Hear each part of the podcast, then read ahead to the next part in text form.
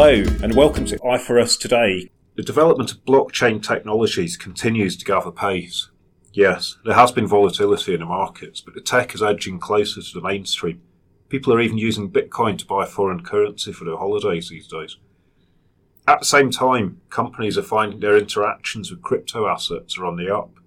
But legal and regulatory protections in this space are still evolving, which means companies, and of course audit committees, need to balance the potential benefits with the risks they might bring. In this episode, we look at some of the risk and governance issues that management and audit committees need to bear in mind.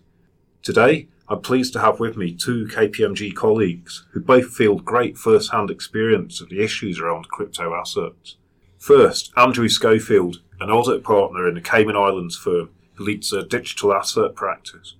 He's joined by Charlotte Lowe, a director who provides accounting advice to financial institutions in the UK.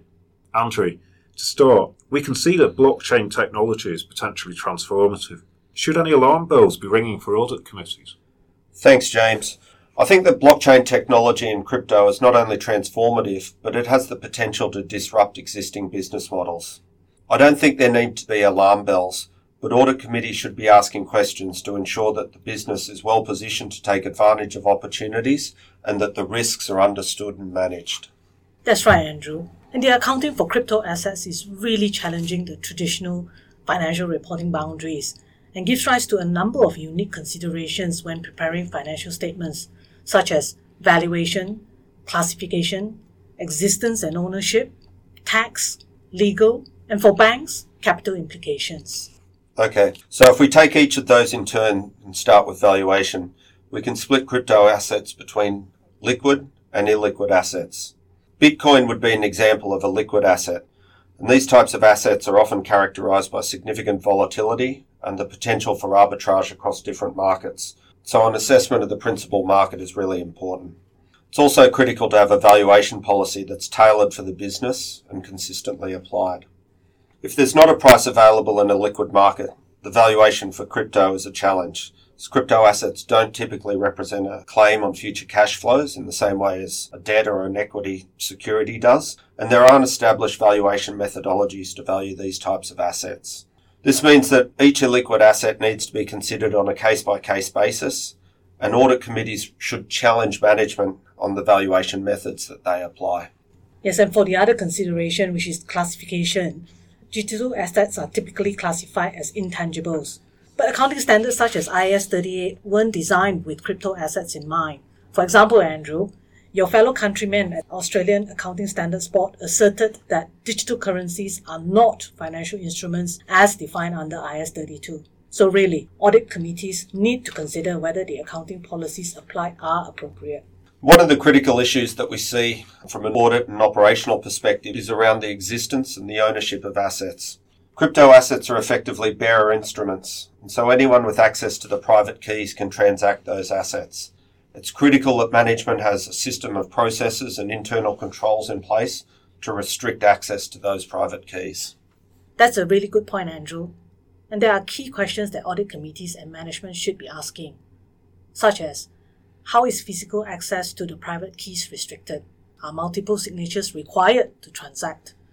How are risks of cyber attack and theft mitigated? In the case of a third party custodian, how are they regulated and what is the extent of counterparty risk? Lastly, what additional independent assurance will the business require to validate the ownership and existence of digital assets? Thanks, Charlotte. Another area that management and audit committees should consider is how digital assets are taxed. In particular, whether or not there's clarity on the tax treatment or whether judgment needs to be exercised. Whether there are appropriate systems in place in the organisation to correctly account for the digital assets, and the nature and the extent of information that's available from counterparties such as exchanges. Makes sense. And Andrew, what's your take on the legal aspects around this? It's fair to say that the legal environment for digital assets is evolving rapidly and it differs by jurisdiction. For issuers of digital assets in particular, it's vital to make sure that they're obtaining appropriate legal advice and that all relevant securities laws are complied with. It's particularly important as digital assets can be transferred quickly and without friction across international boundaries. As I mentioned just now about for regulated entities such as banks and insurers, the capital implications will need to be considered. You'll be interested to know, Andrew, that the Financial Times reported in July this year that the Basel Committee on Banking Supervision is carrying out an initial stock take on the materiality of banks' direct and indirect exposures to crypto assets. Basel will also be assessing the national rules on crypto assets.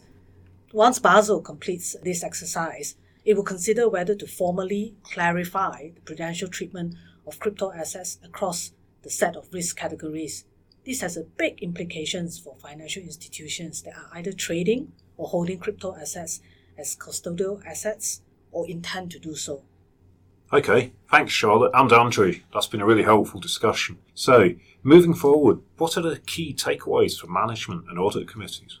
Thanks, James. Because first and foremost, it's that digital assets present unique risks and challenges, and it's critical that these risks are not only understood and assessed by management, but that they're adequately disclosed to stakeholders. An audit committee and non executive directors should be asking questions such as Does the organization plan to embark on any large technological transformation?